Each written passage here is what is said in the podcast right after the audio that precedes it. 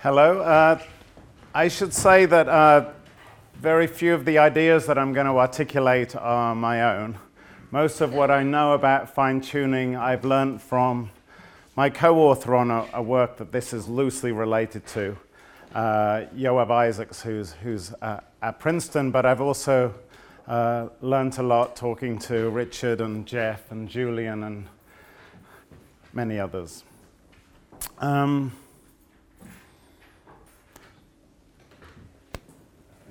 I'm going to make it sort of bright and breezy, and I'm also going to try and weave in some faintly opinionated remarks about a few of the other talks just to add to the fun. um, I'm going to assume that you know the gist of fine tuning arguments. Uh, they've been around in some form or other for quite some time, as uh, Richard reminded me uh, in the fourth century, Athanasius of Alexandria reasoned that, you know, thinking about the natural propensities of earth, air, fire, and water would lead us to expect a certain kind of structure where you've got just a whole pile of earth at the beginning and then uh, spheres, as it were, going out with fire on the outside, but that the kinds of mixtures that we find in reality speak to the hypothesis that uh, reality has been tinkered with by a divine artificer. And in the ninth century, uh, in his book of the Orthodox Faith, uh, John of Damascus uh, gave a whole bunch of considerations along the lines that, well, when you look at the kind of orderliness that we find in creation, that speaks against the hypothesis that uh, the cause of creation is the spontaneous, as he put it. Uh, not, not in English, but. and in uh, 1692, um, Richard Bentley uh, the great Cambridge theologian, was writing the Boyle uh, lectures on atheism and enlisted uh, Isaac Newton for some help, say, you know, help me with, come up with some arguments. And uh, Newton came up with a variety of arguments uh, that he thought spoke in favor of theism. And one of them was along these lines when you consider the delicate balancing act needed in matter, positions, and velocities to get the, uh, something like a planetary system, uh, that speaks against the hypothesis that, as he put it, the cause is blind and fortuitous, but instead in favor of the hypothesis that the cause is very well skilled in geometry and mechanics. And he was thereby led to conclude that the uh, cause of all things he was forced, as he put it, to ascribe the, the, uh, uh, um, the cause of all things as, um, uh, as involving the counsel and contrivance of a voluntary agent.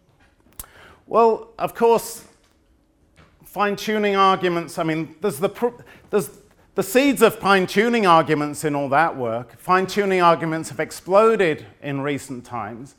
Part of that, I mean, it's good to realize some of these arguments wouldn't have been possible in their current form, even abstracting away from the physics in earlier epochs, because it was only after the work of the people at Port Royal and others that the kind of probabilistic reasoning that you find in modern times was even possible. I think, arguably, probabilistic reasoning as we know it just wasn't available before Port Royal, or as many historians have told me. But of course, also, the physics has evolved in a way that it's become possible to lay out uh, fine tuning arguments with a remarkable degree of at least apparent uh, sophistication and rigor and detail, uh, a detail that was well beyond uh, this, uh, uh, uh, what was available in, in earlier epochs. Let me give you a feel for one of them. And again, you know, I, I, I'm, I'm not a physicist, so I'm just relying on testimony, but just a feel for one of them.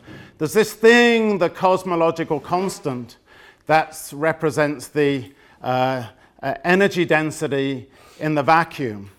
And in the standard model or whatever, this constant is the result of adding and taking away some absolutely enormous numbers whose absolute value is like 10 to the 120. And if you do the combinatorics, you will have an overwhelming expectation that the, uh, that, that level will be either staggeringly high or staggeringly low, but what instead you find is that it's tiny, which is an enormous, as it were, epistemic surprise. Moreover, it turns out that if the number was staggeringly high, then um, uh, after the Big Bang, everything would have expanded far too rapidly for there to be meaningful interaction between particles. And if it had been staggeringly low, uh, then um, uh, everything would have quickly uh, collapsed back with a big crunch, so quickly indeed that it would not have been possible for there to be uh, uh, meaningful stuff going on in between. So that's the shape, and you, you, can, you can fill in the argument, you know, with a, with a bit of physics like that. Um, and I'll return to that argument and, and do a bit of window dressing in a bit. I want to make three preliminary points, I mean, maybe a little tendentious, about, uh, about fine tuning arguments and at least uh, things to think about. Maybe four things. Just first thing I think is a good way of framing the thing is thinking, you know, what additional evidential boost do you get by learning about fine tuning? You know, by most people's standards, learning that there's life, you go, wow, there's life, uh, is evidence, how good evidence we can decide, is evidence of a creator with, with, that's really into life.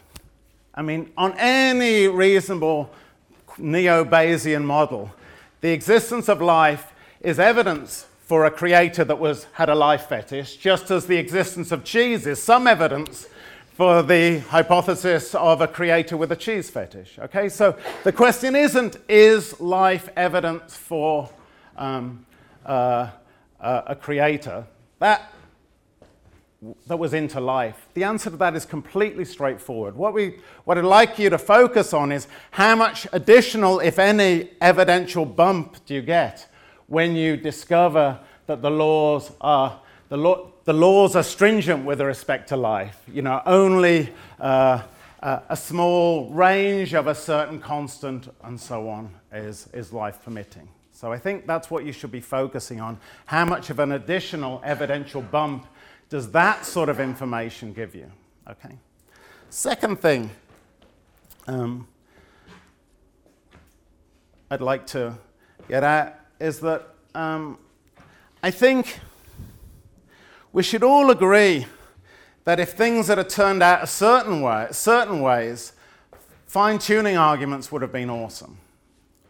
Uh, if we'd have looked into the hydrogen atom and found in its deep structure the Gospel according to John written in Greek, and uh, looked into the helium atom and you know found the Gospel according to Luke written in Greek, we wouldn't, you know, have many philosophers say, well, you know, the priors are very difficult and this, you know, you know, and this, well, doesn't objective chance screen off all of that? You, that just wouldn't be happening. If we found that, I don't really care how the details go. We'd be, you know, we'd have a big evidential bump, and I take that to be a fixed point. That's not to say that what we've found is anything like that. But I'm very nervous, and I think Roger and John were maybe getting at this, of arguments to the effect that as a matter of principle, uh, you know, fine-tuning arguments aren't any good. That, there's got to be something wrong with that from my point of view. Another bit of scene setting um, is I'm not so sure. I mean, this is something I'm still thinking about, but I'm far from sure that it matters very much to fine tuning arguments that you make hypotheses about what's metaphysically possible or, or, necessary, that you make delicate judgment calls about that. I mean, just to sort of dramatize this, suppose somehow we knew that the world was spinozistic, that there's only one metaphysically possible world. Still, we'd, as usual, have. Uh, an array of epistemic probabilities. I mean, even as things are now, you know, I, I can have mixed epistemic probabilities about whether uh, uh, Janet is identical to Mary, despite the fact that I know that uh, owing to the necessity of identity, if they are identical, it's metaphysically necessary that they are. And if they're uh, numerically diverse, it's metaphysically necessary that they are. So that doesn't stop me uh, having a spread of epistemic likelihoods, as it were. And similarly, it's by no means clear why, uh, the, even conditional on the information of Spinozism, we can't run these arguments. I mean, if I knew Spinozism and I found that, that stuff written in the helium atom, it would still provide dramatic confirmation. So I think that's at least something to think about how much these things actually require uh, taking a stand on whether the laws of nature are metaphysically necessary or not, given that the fundamental architecture seems to be to do with epistemic possibility, not metaphysical possibility. But, you know, I, that, that's something I'd like to, I wanted to flag as an issue and think about it some more. Um, one other thing, just as a bit of scene setting. These arguments are often run using the phenomenon of fragility, but I, am very nervous about running them that way. I mean, my thoughts have evolved a bit since I last gave a talk on this when I'd hardly thought about this stuff at all. But one thing I still think is running the thing off fragility is not so clearly the right thing to be running it off. Fragility is the phenomenon, say, with a constant, where you find the constant's a certain way and small wiggles from that constant uh, would take you to a non life world. I mean, there's normalization issues with talking about small and big there, but I'm going to leave that to one side. I mean, fragility, for example, is uh, compatible with, you know, we're there and the whole swathes of uh, a, a, a, range of constant space are life permitting. So fragility is a different phenomenon to the phenomenon of stringency, because, as it were, conditional on you knowing you were, the constant was in that range, life wouldn't be at all surprising, even though if we're there, there's fragility in place. So I think uh, stringency and fragility are different phenomena. I think there might be some correlation, but I think it's better to run the thing directly off fr- stringency rather than fragility. But in fact, if you look at much of the literature, it's uh, indulging itself in fragi- the phenomena of fragility instead, and I think that's not such a great idea. Okay.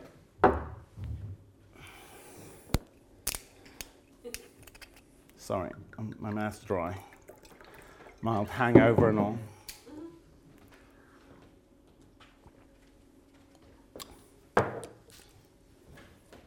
Okay, here's what I'm going to do. I'm going to start with an analogy that Jonathan Weisberg has presented that's intended to uh, convince us that uh, fine tuning does not give you an evidential bump uh, beyond the fact of life itself. And life is a placeholder. We can do discovery, consciousness, knowledge. You know, you pick your favorite thing or whatever. It's a bit of a placeholder. And I'm going to show that it's just not a good argument. Uh, if that's a good analogy, then it's awesome news for uh, the lovers of fine tuning. So, in fact, what the fine tuning people need to be doing, pace what Jonathan says, is to find some disanalogy between his, his, his, the case he describes and uh, the epistemic situation we find ourselves in. And then I'm going to go through a bunch of reasons um, why you might think there's a disanalogy and say some things about them. Okay, first here's an analogy. Suppose there's two cell blocks. Um, cell block A and cell block B. Cell block A has 99 innocent, innocent but jailed people and one uh, criminal. And uh, cell block B has 99 um, uh, criminals and one innocent person. Okay?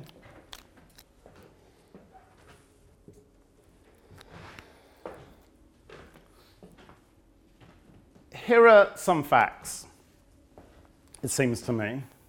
Uh, first fact if you were to learn that an innocent person was going to be released. Oh, sorry, I need another aspect of the setup I completely forgot. There are two people that might be in charge of uh, releasing a particular prisoner. You know, one's going, you know a prisoner is going to be released today, and you know one of two people might be in charge. Okay? Let's suppose you're 50 50 who's in charge, just to make things easy. Uh, one of the people that may be in charge is Mr. Random, and you know that Mr. Random is just going to pick the release by picking a prisoner at random. The other person who might be in charge is Miss Justice, and you know that Miss Justice, here's what you know that Miss Justice will choose to release an innocent prisoner for sure. But you don't know for sure what method beyond that. Okay? Here are some, seem to be some facts. Uh, first fact uh, if you learn that an innocent person is going to be released, obviously that's evidence that uh, Justice was in charge. That's analogous to life giving God a boost. Okay? Um, second fact if you didn't learn that you, an innocent person was going to be released, but you learned that someone from cell block B uh, was going to be released, that seems to be uh, evidence that um, Mr. Random was in charge. I mean, here's one way of. Con- you think, well, it wouldn't be. It would be very unsurprising if. Um, it wouldn't be that surprising if Miss Justice was in charge. That her her method was uh, just to pick an innocent person at random, and conditional on her using that method, it would be very. It would be very surprising for the prisoner to be released uh, uh, from, from cell block B. So we know those, those are two plausible individual bits, but now here's a question. Suppose we learn sequentially, I don't really care about the order, A, that fir- first point, that, that an innocent person is going to be released, and then it's from cell block B. That's the analog of the fine tuning discovery the cell block B discovery. What does, that, what does the second bit of information do when you get the two together? Is the two together give an extra bump to, uh, to Miss Innocent beyond just the information that an innocent person is going to be released or not? Weisberg says it doesn't provide an extra bump. And what he does is he, he, he, reason, he, he talks more or less along the following lines. There's no reason to think that Miss Innocent wouldn't use uh, a random method, i.e., random within the, uh, the innocent group. There's no reason to think that she wouldn't use that method of just taking the innocents and picking at random. But that's not a good argument. The, it's very, very, if, if you're doing Bayesian reasoning, be very, very careful when you start intermingling that with ideology like no reason to think. I mean, suppose I agree, I've got no special reason to think that she wouldn't use a, a, a random method. Let's suppose I'm 80% conditional on Miss Innocent is in charge. Miss Justice is in charge. I'm 80% confident that she'd use, um, uh, you know, the ref- method of just randomly selecting an innocent prisoner. But suppose, just to, to fix ideas, uh, I was conditional on Miss Justice being in charge. Uh, I was 20% confident that she would use the following method. Uh, get two files, one with cell block A, one with cell block B, toss a coin uh, to pick a file, and then go down the file until she hits a, a random person. Okay? Uh, conditional on that method, uh, it's inevitable. Uh, the condition on that method, there's a 50% chance that this person would be released. So, given that psychological profile, well, I've got no special reason to think she'd use the, the two file folder method, you know, only gave it 20%. If you think about it, then the combined information gives a big boost. Just do the Bayesian calculation. Then the combined information gives uh, an extra boost uh, to uh, the hypothesis that uh, Justice is in charge. Just do that. If, if you don't think that, give it in my setup, then you just need to redo the calculation until you get that.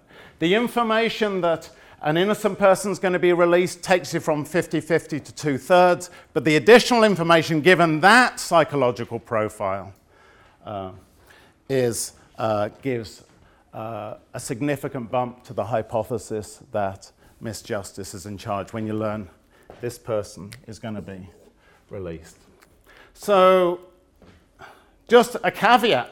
Of course, what I'm not doing, I'm, I'm never using the method of indifference, as it were, in any of this. If I start thinking, oh, here's how I'm going to assign my priors to Miss Justice, I'm going to just think of all possible methods and somehow do something a bit like uh, assigning equal prior to each. I mean, given the infinitary nature of it, I can't really do that. But it's a bad idea anyway. I mean, another method is taking some two file folders, each with an archipelago of prisoners, you know, where it's 117, uh, 9, 183 from there, and the rest from there, and one file, you know. Uh, of course, that's a method too, but that's, I give, you know, less, I take that as a method a lot less seriously then I take the two file folder method.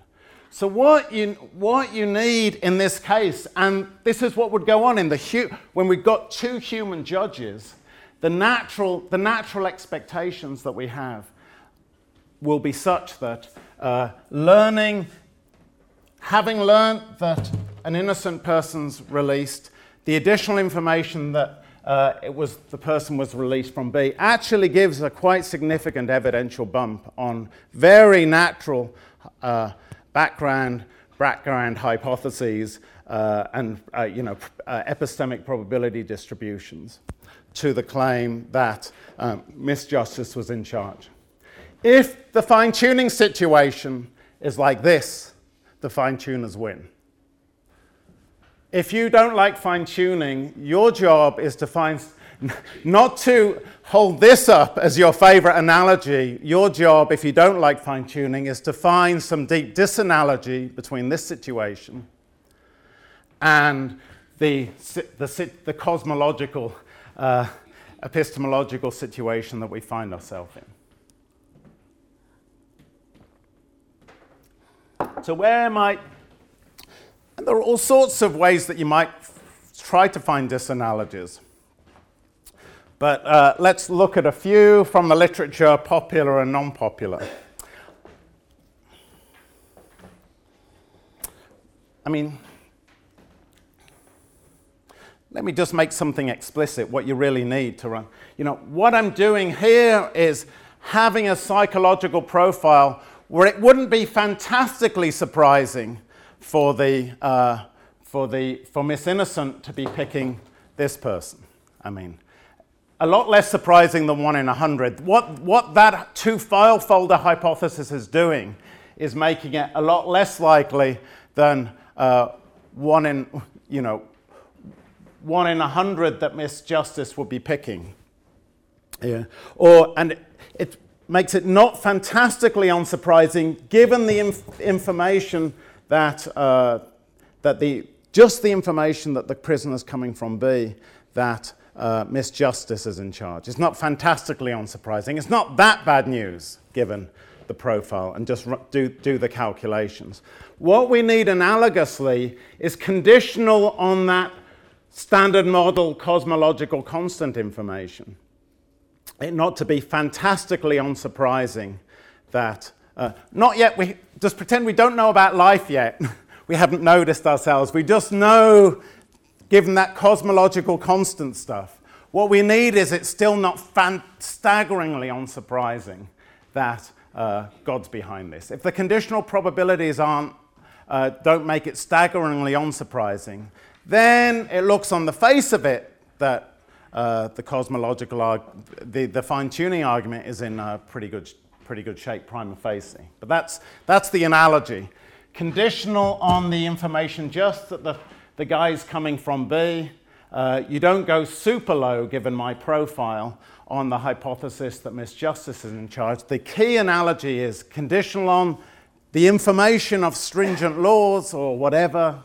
Some, that's a bit of a placeholder. You don't go fantastically, uh, staggeringly low on theism. That's the key thing. That's the main moving part. Forget all this indifference, just to throw all that away. That's what matters. Okay, some responses. So, as, as I've said, what's important for the hater of fine tuning is to find a disanalogy between this setup and uh, the epistemic setup of primary interest. A few responses that I think are no good at all in the literature. Uh, one is, uh, well, you're assuming that all, um, all life is carbon based. That's a popular thing in the, in the literature. And basically, that's tantamount to saying, oh, it's not just, uh, you know, a tiny sliver, life, because it's only a tiny sliver on the assumption that all life is carbon based. I mean, at least if you did that, and really I don't know much about this, uh, you know, energy, de- energy density in a vacuum thing, which is what the cosmological constant is. I'm just, you know, parroting really. But, um, uh, you know, given the facts as I laid them out, I mean, it's not just that uh, you wouldn't get carbon based life where the, was the constant huge, hugely positive or hugely negative. I mean, you wouldn't really get much beyond hydrogen and helium atoms, as I understand it. So it's not really all about carbon based life. So it's just no good. You can't, you can't break the argument just by playing the non carbon based life card. I don't think you can break the argument by some inchoate uh, gesture t- to the effect that uh, anthropic reasoning is bad. The idea that anthropic reasoning is bad is built on a certain observation that sometimes when you learn something, the negation of it is something that I could never have learned. I learn I exist, but I couldn't have learned that I didn't. I learn I survived a firing squad. I couldn't learn that I didn't. And then the thought is somehow, when there's a failure of partition in the evidence in that way, it's dicey to use, um, to use, to use, to use that in your reasoning. I mean, I think those accusations are bad twice over. They're bad first because it is fine to use them in your reasoning. If the, uh, you know, you don't know whether there were faulty guns or good guns, and you discover you survived the firing squad, that's great evidence that uh, they were using faulty guns. Um, not decisive, but great. Uh, and it's bad, secondly, because what we're interested in is not the impact of the discovery that there's life, but the impact of the discovery that uh, there's fine tuning for life. And that, that, as it were, there was, there's no epistemic incoherence. While there's epistemic incoherence in the thought that I could have discovered that I didn't exist, there's no epistemic incoherence in the thought that I could have discovered uh, that, the, uh, that there wasn't that kind of fine tuning for life. Okay? So um, that argument is no good. Now I want to move to some more interesting arguments that are, you know, I, that, that, that, that, that are more delicate. Um, the next argument is, in effect, the sort of thing that the skeptical theist will say. The skeptical theist tends to say that when, when it comes to God, uh, your conditional priors are maximally vague. In effect, I mean, the best version of what they're doing says that. Conditional on God, you know, how much likely is it that he'll like, you know, uh, stringent laws? Vague. You know, with, with, with, with Miss Justice and Mr. Random, you can kind of do it. You know, have reasonable expectations. When it comes to God, you just can't have any expectations. Your priors go maximally vague, as it were. And if they go maximally vague, then it's harder to run the argument because, in effect, it will be undefined or maximally vague between 0 and 1, the conditional probability of uh, the being uh, of, of say, God liking fine tuning, and so the being a God conditional on fine tuned laws or something like that. So that's the sort of thing that the skeptical theist, an extension of skeptical theism, might say. I, I, should say that I, I think a lot of this stuff is a bit overblown. Um, I mean, t- take, take an example in the literature that's been used sort of, uh, I, I, learned this from Justin in, uh, in sort of in support of skeptical theism. The thought experiment is goes like this: You know you're playing God at chess. He does makes a move that's impar- apparently idiotic. What you shouldn't think is, "Wow, God's God sucks at chess." You should be you should be thinking, "Wow, God's got reasons for that that I can't fathom." And that's true. That's true if you know you're playing God at chess, but that's not the right analogy. That's not the right thing to be thinking about. The right thing to be thinking about is this: You're you're a middling chess player. You're going to play someone at chess. You're 50 50, let's say, whether it's a novice or God. you know, the move comes in and you, you, the move comes in and it's, it looks unbelievably stupid, you know. I mean, the, the, the, the analog of the skeptical theist will say, oh, you should be, you know, just complete. That's no evidence that you're playing a novice, but that seems really weird to me to think that we, uh, it's unreasonable to take that as evidence that we're playing a novice. So, um, you know, I, I tend, I mean, I'd like to think about this more, but I think a lot of these analogies and thought experiments that are advanced in favor of uh, the idea that we just can't be in the business of assigning conditional probabilities to be uh, to need far more thought than they're sometimes given. Uh, I can't really uh, say too much more about skeptical theism right now. It's, I want to say a little bit next about um, uh, what Hans was saying yesterday, which I did find very interesting, but I think it's, uh, I thought, well, I'd say a little bit about it, and that maybe echoes a few of the other remarks, though I, I'd certainly like to think about this the general thought, let's, let me, is, is this, is if you suppose that God's seeing to it or has a strong preference for life, let's say, put it in the strong, seeing to it that there's life, then conditional on that hypothesis, you should think that the ultimate probabilities the ultimate objective chances are heavily life favoring. Conditional on God seeing to it, you know, the being this thing that sees to it that there's life, it seems that conditional on that, you should be thinking that the ultimate probabilities are uh, heavily life favoring. But you can't really then use physics in support of the God hypothesis if you're thinking of it that way, because physics seems to give us a space of ultimate probabilities that aren't, uh, don't, that, that, that, that, don't yield heavily life favoring objective chances. I mean, that's the sort of thing. I mean, I'm cutting corners.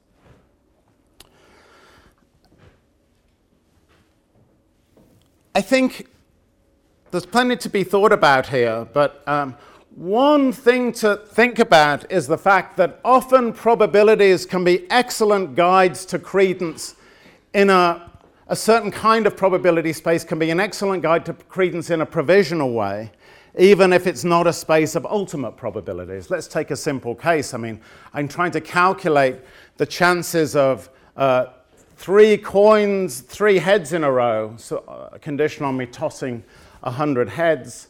I mean, I'll do some combinatorics and I'll come up with a pretty good number, and I'll use that combinatorics as a reasonable guide to credence about uh, three heads in a row.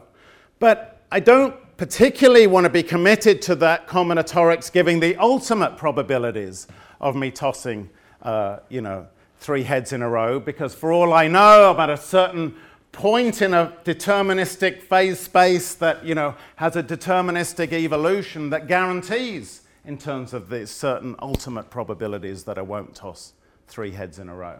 So I, I think at least one issue that's raised by what Hans was talking about is uh, you know, how bad would it be to take the attitude to these measures, say, on initial conditions, that's akin to the attitude that I just took to the combinatorics in coin tosses, where I think of them as excellent provisional guides to credence. But just as learning I was in a point in phase space uh, and, the, and learning the deterministic evolution path and whatever would be inadmissible evidence relative to the provisional, uh, the, the, provisional uh, probability space given by the combinatorics. So, as it were, learning that there's a God would be inadmissible evidence uh, relative to the uh, provisional, uh, the, the, provisional, the provisionally good guide to uh, credence that's given by the measure that he was talking about. And I, I, don't, I, I, just think that that's at least, I just wanted to mention that as something to think about. Um, of course, he might tell me, no, you're misunderstanding. Physics tells us that these are the ultimate probabilities, not just that they're. But you know, there's, I'd like to learn more about the sensibilities of physics here because often it's hard to tell which bits of physics, which things physicists say are sophisticated bits of physics, and which things that they say it's kind of like amateur metaphysics hour when, how, when you've done your when you've done your physics you just you know have a little bit of entitlement to sort of you know say a few extra things so I, would like to do more to sort of get myself into the sensibilities of contemporary physics to, to understand uh, this more i mean there's plenty more to be said about that but you know i want to flag that as something uh, to think about um,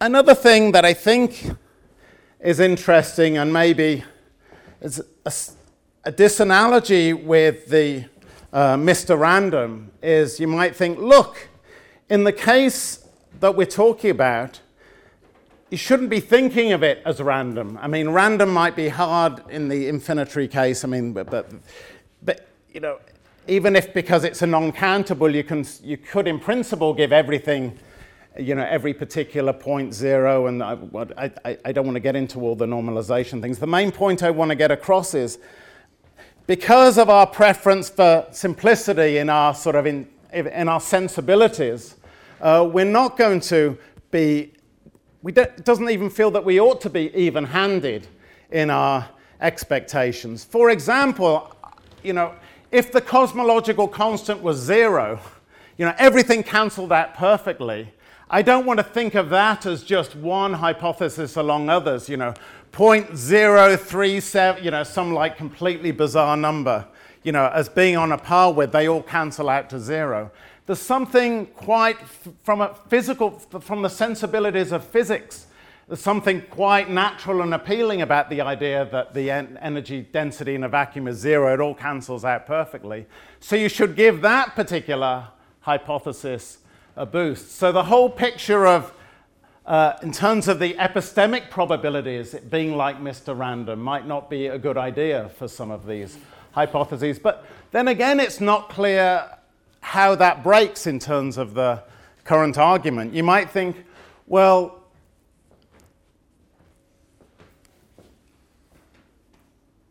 learning that the fundamental physical structure was disorderly in a certain way would actually be much better news for theism than learning that it was orderly in certain ways, because you might think, look, uh, we want the ultimate reality to be, to be orderly in a certain way. If, if the cosmological constant all cancels out to zero, great, then we've got orderliness. But if at the physical level it's just leaving us with danglers, then we can restore orderliness by positing, uh, positing some divine artificer. I mean, that would give us orderliness in a way that we'd have to live with disorderliness in, um, uh, on the hypothesis of this being the fundamental physical reality. So uh, I want to concede that, you know, the talk of Mr. Random is misleading in some ways because it gives you the picture that uh, uh, we, we should sort of try and be completely even handed in uh, with regard to as, as far as we can uh, on the hypothesis of, uh, as John of Damascus put it, the cause being the spontaneous, but I don't think, in fact, that's, uh, very, it's very clear that that's the reasonable way to organize our epistemic space.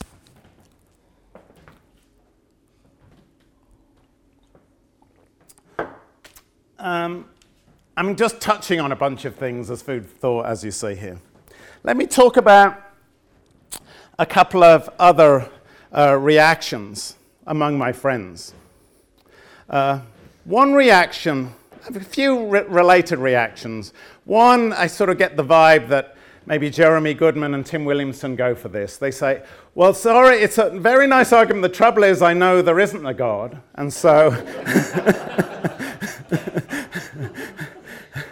and uh, Frank Arntzenius's reaction, if I give you the feel for that, you know, you know, the, the if, if you run the cosmological constants stuff, you'll find that the, you know, the universe is fine tuned with respect to the hypothesis that there's a God with a tungsten fetish. You know? I mean, it's, with, with big and small, you wouldn't get tungsten either. So take the hypothesis, you know, think, think about what he invites me to think about what I think about the hypothesis that there's uh, God with a tungsten fetish. And I kind of think to myself, well, you know, conditional on the being a divine artificer or an intelligent artificer, the, it's still staggeringly low that, uh, that there's uh, an artificer with a tungsten fetish, you know. It's some staggeringly low number. And so, while the discovery of tungsten gives the thing a boost, it's so staggeringly low to begin with that it, it, the, where it, in, in the Bayes factor is pretty good, but the absolute value is still staggeringly low when I'm done. And what Frank says is, well, take that number you gave to the god of tungsten. That's what I give to your god, you know. And then, and and uh, I do the calculations just as you. So that's that's the kind of sensibility. Um, you know, in, in Frank's case, you know, there are deep issues that John and others have touched on about how to think about intrinsic plausibility and so on. You know, uh, of course, I'd like to think that his sensibilities are, are, are a little askew. He's a subjective Bayesian, so he doesn't think that there's any answer to these fundamental issues. So there's lots of foundational questions there. On the God side, um, I mean, I just want to say a few things that maybe relate a bit to what Keith was saying.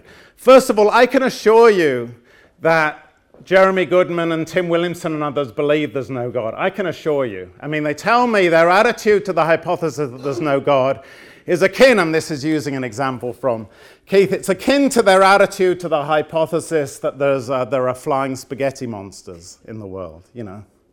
That's the first thing. I mean, they believe it. I can assure you they believe it. I mean, I invited Frank and Tim and a few others to consider which they found more plausible the hypothesis that there's a divine artificer or the hypothesis that the moon is made mostly of cheese.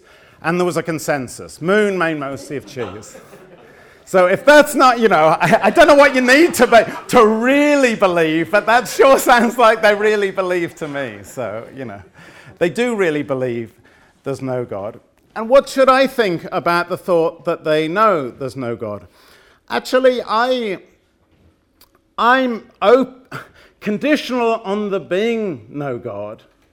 I wouldn't be that surprised if they knew there's no God. I mean, let me just give you a feel for how I think they know there's no spaghetti monsters. Uh, by the way, I'm not relying here on some sort of internalist, uh, foundationalist theory of justification, where somehow your justification in believing there's no spaghetti monsters is a function of the sort of your level of repulsion to the hypothesis. You know, I, I, I don't really think like that. I mean, I think, you know, if someone, you know, some crazy person has repulsion to the um, hypo- to the hypothesis that their wife is before them and, you know, attraction to the hypothesis that their wife's been replaced by duplicates, which unfortunately some people have, and then they believe it. You know, I don't want to be in the business of somehow contriving some epistemic consolation prize to give them. Oh, don't worry, you, you, you have internalist justification or internalist prima facie justification. I mean, I think they'd be considerably improved if they were, you know, rigged up so they just instinctively resisted those, those, those, those impulses. So I'm not thinking like that at all.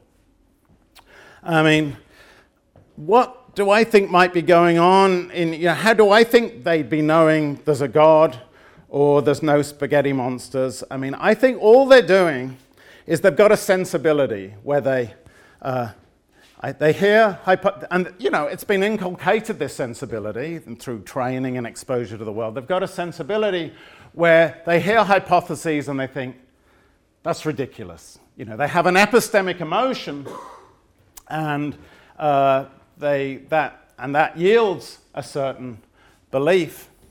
And, uh, you know, I like the way Christina thinks about this, where you shouldn't be thinking of the epistemic emotion as, um, as, as, as, evidence. You should be thinking of it as an important cog in a safe pathway, in the case where you know.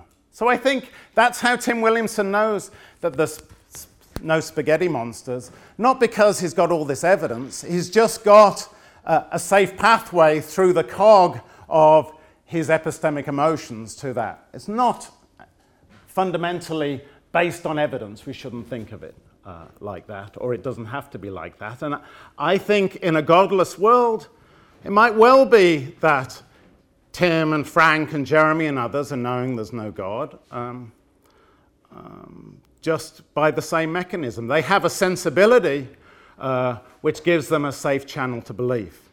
And I think if you did know, then you know fine tuning wouldn't be a defeater. Don't be thinking like that. You know when you know so when, when I know there's a number between one and three, uh, and I'm in, uh, you know, Hartry Field country, that doesn't stop me knowing. When, you know, Saul Kripke knew the uh, principle of modal metaphysics, that if x is y, then necessarily x is y, then when Quine and others, you know, threw up their hands. It didn't stop them, you know, and protested. It didn't stop him knowing, even though it was sort of had the status more like an axiom than something he had some special uh, argument for, arguably. So, you know, I'm up for the idea that, you know, assuming a godless world, these people do know. And if they know, then when they start to, you know, figure out what to think, they're entitled to leave off things that they know to be false. So, assuming a godless world, I think that is an okay. It might well be, they might well have the right reaction. Of course, I'm not in their position, and we can still explore uh, what to do in my position, but I, I don't think we should uh, think that we can uh, discuss what the appropriate thing for anyone to react to, what's the appropriate way for anyone to react to the fine tuning argument in abstraction from hypotheses about whether we're in a godless world or, or, or, not. Um, let me move to um, what I think is, you know, a thing that at least di- dilutes the force of the fine tuning argument some. I mean, it moves my credences around, as it were. It moves, it, it does move me, uh, fine tuning stuff. But, you know, there are certain considerations that water it down. Um, let me, by analogy, and pick up on a.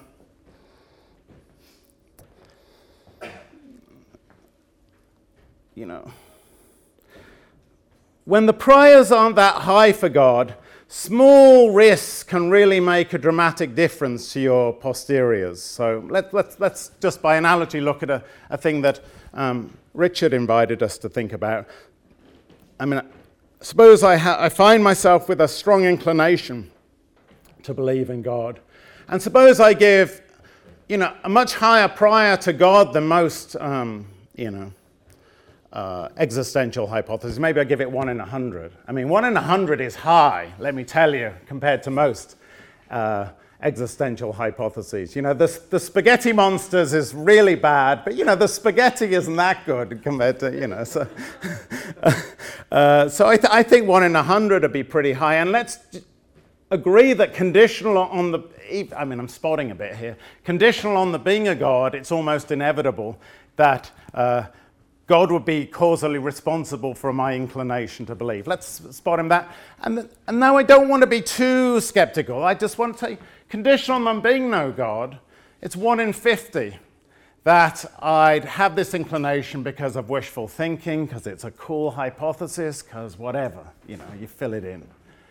Just one in 50. I'm not being that, you know, snarky or cynical here. It's just one in 50. That one in 50, uh, given that my initial, that the, the, that the initial prior was only one in a 100, will mean that when I have the inclination, I, you know, I don't get past a third, you know, already. So, uh, you know, little risks uh, can have a dramatic impact when the, when the prior is only, if the, if the prior was only one in a 100. Now, you know, bringing that to bear on the present case, I mean, what are the little risks that we have to contend with? I mean, this pluriverse thing seems a bit rubbishy, but you know, to me, but it's not so rubbishy, I want to give it a staggeringly low thing, so that, that's one thing. There's a little risk that physics is just completely on the wrong track. It's really, you know, it's, it's way off contemporary physics. There's a little risk of that. These things add up. And don't think that just a few percent here or there won't make a difference. It starts to get very, very delicate. It, you don't get anywhere near a half once you just get a, a few little risks like that adding up. So uh, just doing things in a fair, even-handed sort of Bayesian way, those few little risks, you know, will make a dramatic impact on, uh, on, the, on the posteriors. Um,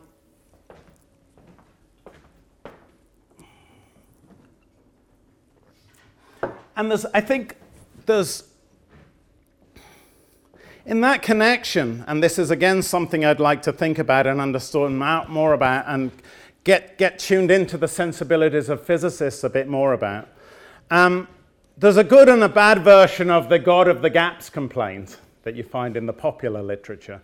The bad version is, oh, you theists, you just posit a God whenever you can't explain something. Well, false. You know, we couldn't explain holes in Swiss cheese for a long time, but that, uh, that didn't, you know, physicists, theists weren't scurrying to, you know, posit God as the explanation of holes in Swiss cheese. So that's not fair. But I think the good version is this. It's this that, that some kinds of things, given the sensibilities of physics, are taken as pretty good evidence that there's something a little askew about the physics. I mean, in the, in the cosmological constant setting, some of these results were by the th- sensibilities of physics, you know, um, you know, taken as an impulse to revisit the physics and, uh, you know, look at ex- various expanding universe things and various other things that would, would, would change things. So I think there's a danger that you take a physics,